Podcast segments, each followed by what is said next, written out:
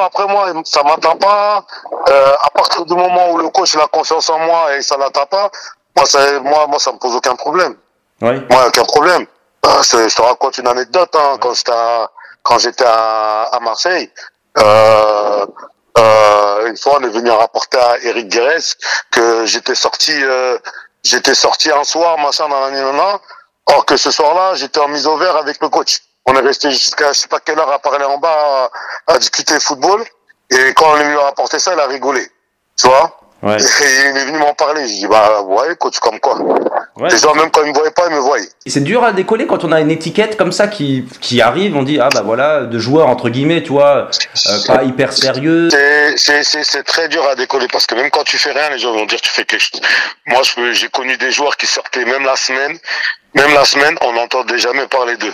Ouais. On n'entendait jamais dire que lui il est sorti ou lui il est pas sorti. Moi, je sortais après les matchs, après une victoire, mais j'avais l'impression que je sortais toute la semaine. Peut-être que j'étais plus voyant, peut-être que j'étais plus expressif quand je sortais, peut-être que j'étais plus joyeux, donc je me, les gens me remarquaient plus que les autres.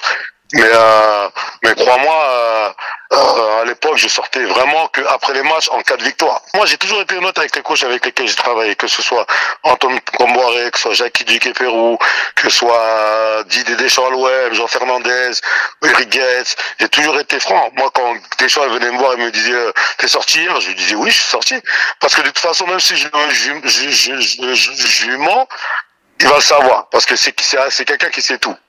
C'est vrai. Donc, euh, Cette réputation là de, de tout connaître. il Didier Deschamps, il sait tout surtout. Donc, euh, je voyais aucun intérêt à lui mentir. Si j'ai si décidé de sortir pour aller boire un verre, euh, je l'assume derrière. Je suis un adulte, hein, je suis un grand garçon.